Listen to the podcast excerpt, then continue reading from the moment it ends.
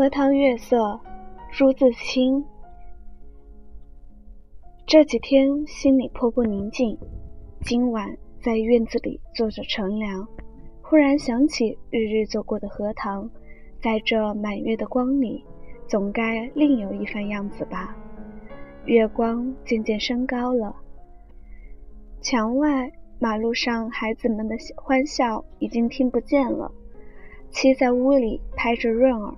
迷迷糊糊的哼着眠歌，我悄悄地披了大衫，带上门出去了。沿着荷塘是一条曲折的小梅泄路，这是一条幽僻的路，白天也少人走，夜晚更加寂寞。荷塘四面长着许多树，蓊蓊郁郁的。路的一旁是些杨柳和一些不知道名字的树。没有月光的晚上，这路上阴森森的，有些怕人。今晚却很好，虽然月光也还是淡淡的。路上只我一个人，背着手踱着。这一片天地好像是我的，我也好像超出了平常的自己，到了另一个世界里。我爱热闹，也爱冷静；爱群居，也爱独处。像今天晚上，一个人在这苍茫的月下，什么都可以想，什么都可以不想，便觉着是个自由的人。白天里一定要做的事，一定要说的话，现在都可不理。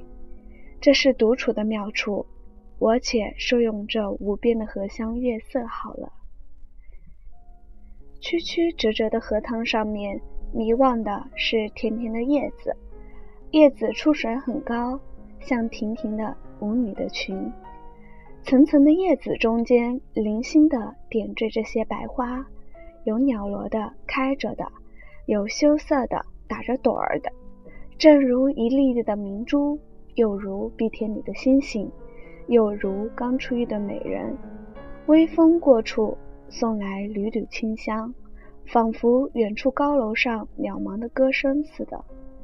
这时候，叶子与花也有一丝的颤动，像闪电般，霎时穿过荷塘的那边去了。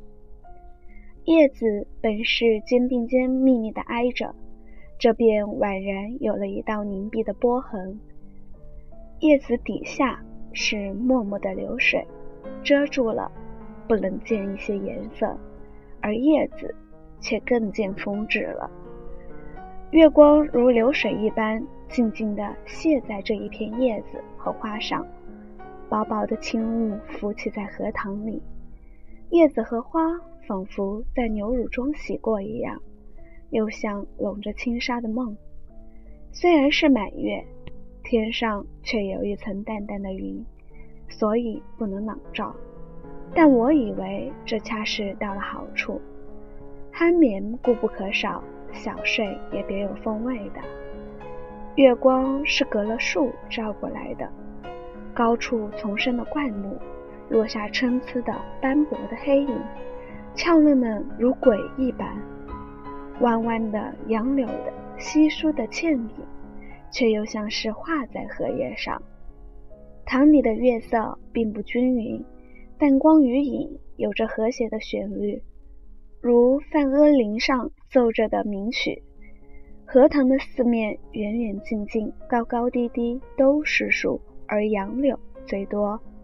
这些树将一片荷塘重重围住，只在小路一旁露着几段空隙，像是特为月光留下的。树色一粒是阴阴的，乍看像一团烟雾，但杨柳的风姿便在烟雾里也辨得出。树梢上隐隐约约的是一带远山，只是有些大意罢了。树缝里也透着一两点路灯光，没精打采的，是可睡人的眼。这时候最热闹的要数树上的蝉声与水里的蛙声，但热闹是他们的，我什么也没有。突然想起采莲的事情来了。采莲是江南的旧俗，似乎很早就有，而六朝时为盛。从诗歌里可以约略知道，采莲的是少年的女子，他们是荡着小船，唱着艳歌去的。采莲人不用说很多，还有看采莲的人。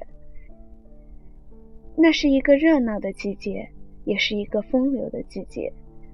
梁元帝《采莲赋》里说得好：“于是妖童怨女，荡舟兴许，一首徐回，兼传语悲。赵将移而早挂，船欲动而平开。而其纤腰束素，千岩固步。